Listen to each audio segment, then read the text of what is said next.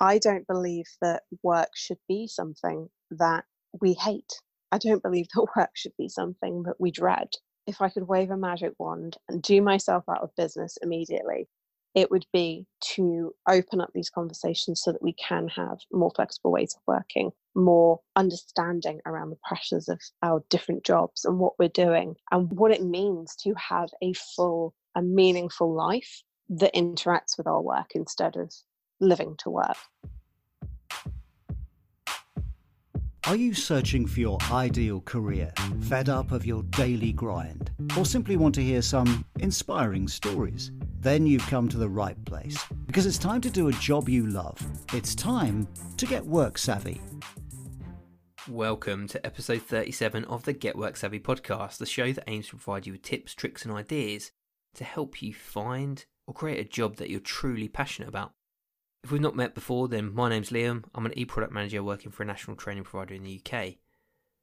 And it is my firm belief that you should be able to do what it is you love for work. And wait, before you leave and you're thinking, what on earth is this guy on about? Then I understand. I've been in a situation that you might be in at the moment. I started off not knowing what real direction I wanted to take. I then found myself in a job that I really didn't like, even qualifying with a degree which I thought would actually get me into what I wanted to do and then ultimately taking about 10 years overall to find a job that I can truly say I love. But enough about me and my aspirations for this show. If you want to hear more, then check out the first episode where I explain my motivations and my passions a little bit further. Each week we speak to a different professional, and this week isn't any different. You'd already heard from Leah and how she shares my belief in that we should be able to find something that we truly enjoy doing and not feeling like we have to simply get through what it is that we do for our world of work. Something she shares with us is that she started off actually being able to achieve her dream job from childhood.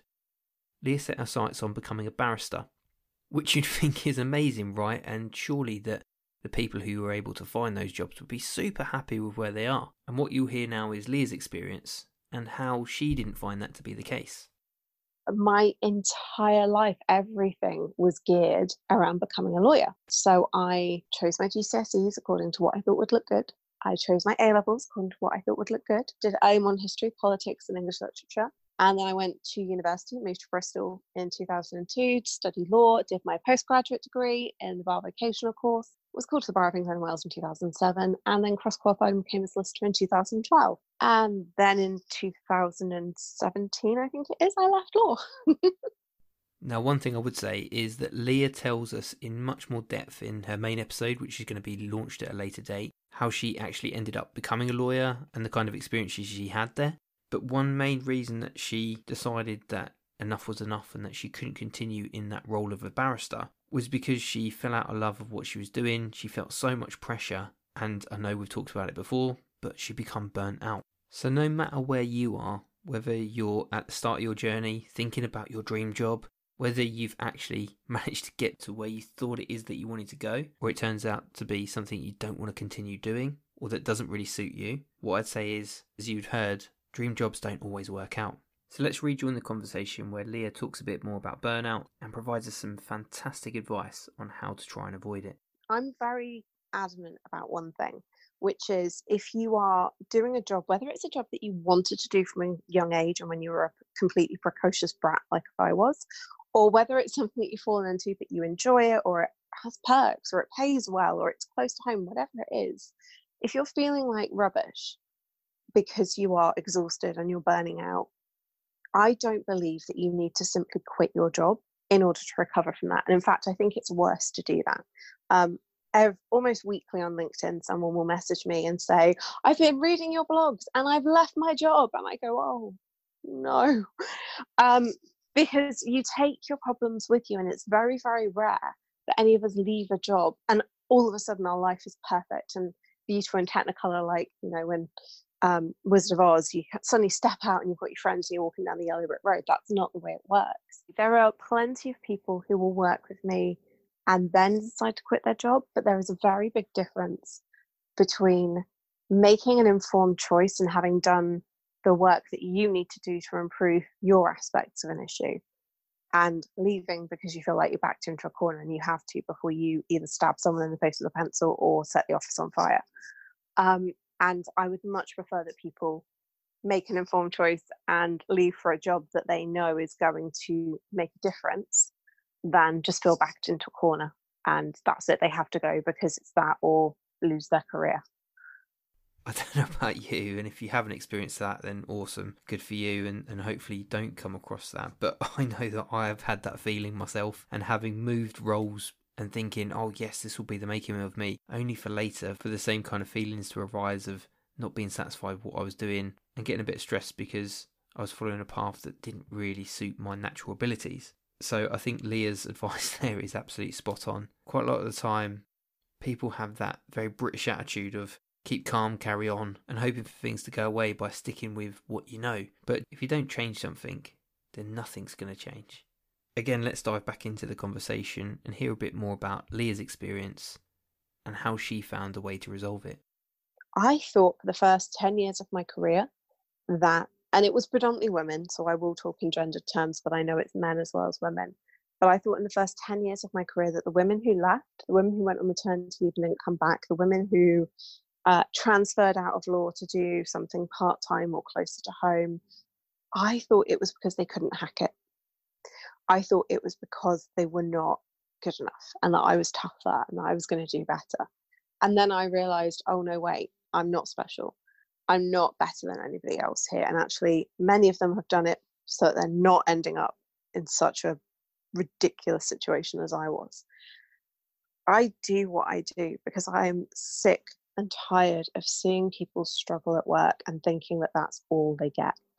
That all we get is 60 hours a week of pure exhaustion of being abused at work by clients or patients or managers or whatever it might be, of dragging yourself out of bed, of missing your kids growing up, of missing the most important moments in your life because we have to do this thing.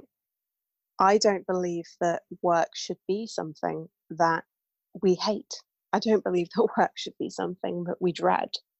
Um, and I honestly, if I could wave a magic wand and do myself out of business immediately, it would be to open up these conversations so that we can have more flexible ways of working, more understanding around the pressures of our different jobs and what we're doing and what it is what it means to have a full and meaningful life that interacts with our work instead of living to work.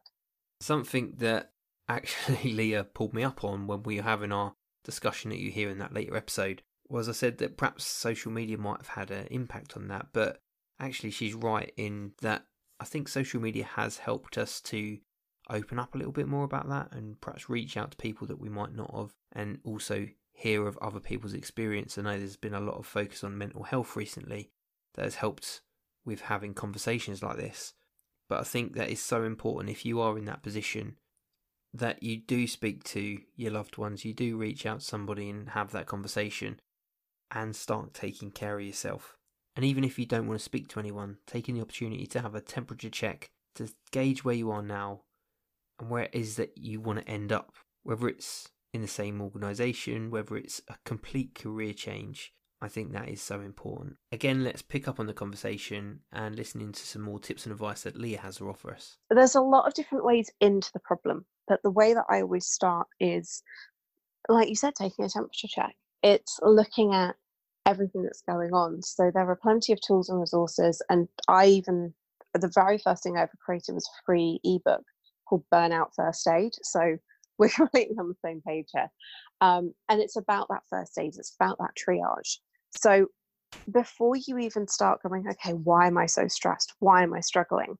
The first thing I think anyone needs to do is start taking care of themselves physically.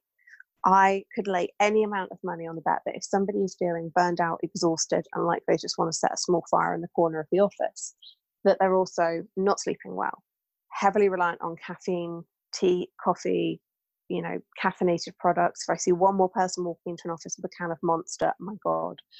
Um, not sleeping well, caffeine, um, feeling low, eating a bad diet, not getting any exercise, not taking lunch breaks, feeling isolated, not relying on support networks. You know, these are all things that we do because we don't do it just because we want to, to cause ourselves more problems. They're maladaptive coping mechanisms, by which I mean we're trying to cope.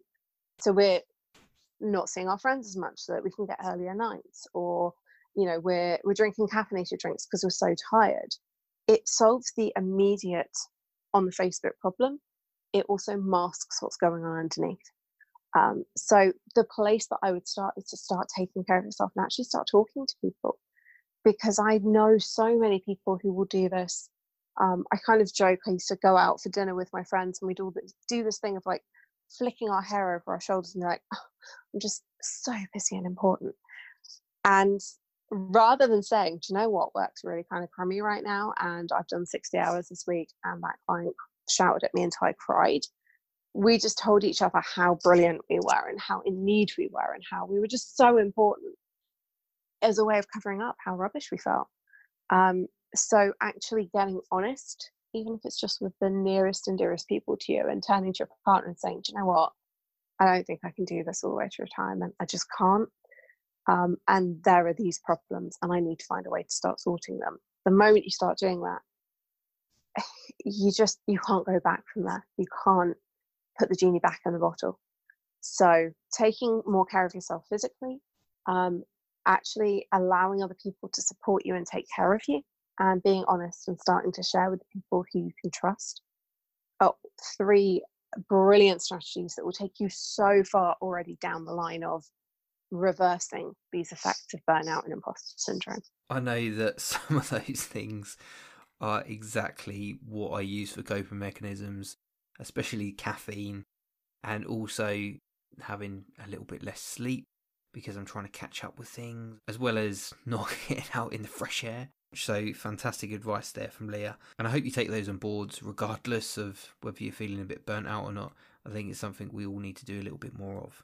Leah also mentioned there another favourite of the show of being imposter syndrome and how sometimes that holds us back from actually going for what it is that we want to do. And I know I certainly found that, and I mentioned in the conversation how that kept me in the supermarket for a while. I got comfortable in my surroundings and didn't really believe in myself. And again, I'm so pleased I can share Leah's great advice on this. I loved working at the supermarket. You know, for that period, not for the rest of my life, because there were other things I wanted to do. And I think this is one of the things that a lot of us struggle with. There's this process that our brains go through because we process so much information every day. You know, we are like supercomputers. And so our brains automatically filter information. You might have, uh, most people have heard of a version of this, but this kind of cognitive filtering where we see what we expect to see and we find proof for what we expect to see. Um, so if you're walking through a supermarket car park and I say blue cars, it's like all of a sudden it's like ding, ding, ding. All, you'll suddenly notice all the blue cards because it's been brought to the forefront of your mind. Well, if you are somebody who struggles with imposter syndrome and you have these thoughts that say, I'm not good enough, nobody likes me, I should go and eat worms, then you will look for the evidence all the time. And when something, you know, catastrophic happens, or even if it's death by a thousand paper cuts, you know, applying for that job, getting a knockback, applying for the next job, getting a knockback. Every single time that imposter syndrome puts it in the little filing cabinet, is like, haha, more proof, more proof. And we focus on that instead of focusing on the fact that we have these opportunities and hey, it might not be what I planned on doing, but I'm going to ask for this or something better. Um, and these are all perspective shifts that we can't do if the imposter syndrome voice has got its clipboard full of information reminding us of all the times that we've tripped up and fallen on our faces and why we should never try again. So, just as Leah says there, don't let imposter syndrome win. And although being a perfectionist isn't such a bad thing, have that bit of self confidence and think of it as you being on a journey. Yes, you're going to look back in six months to a year's time and be embarrassed about the level of skill that you've got or knowledge that you've got at the moment. But if you keep on moving the dial, if you keep on taking that next step, then you're going to get to where it is that you want to be. If you've been a fan of this conversation, then I'd love for you to subscribe and share it with anyone that you feel it would be of benefit to. And if you do have the time, because I know time is a precious thing, then please don't forget to leave a rating and review in the podcast app or the Apple Podcasts player because it really does help the show. Equally, I'd love to hear what you think. Do you suffer with imposter syndrome? Have you been through or are you feeling the effects of burnout? And how do you manage it and how have you got over it if you've already been through that? Send me a tweet or drop us a message on Facebook by searching for Get Work Savvy. I'd love to hear of your experience, hear what's worked for you or how you're feeling at the moment, and if I could be of any help, certainly give me a shout. I hope some of the suggestions Leah's given us today have helped you in your journey, perhaps not right now, but perhaps in the future. And if you're interested in what Leah does, then I'm going to leave links to her profile in the show notes so they'll just be a click away. And what I'm going to do this week is leave you with some of Leah's final thoughts. So until next week, take care and don't forget to find a way to get work savvy. I would always come back to no matter how bad it feels, no matter how exhausted you are, no matter how alone you feel, you are not alone.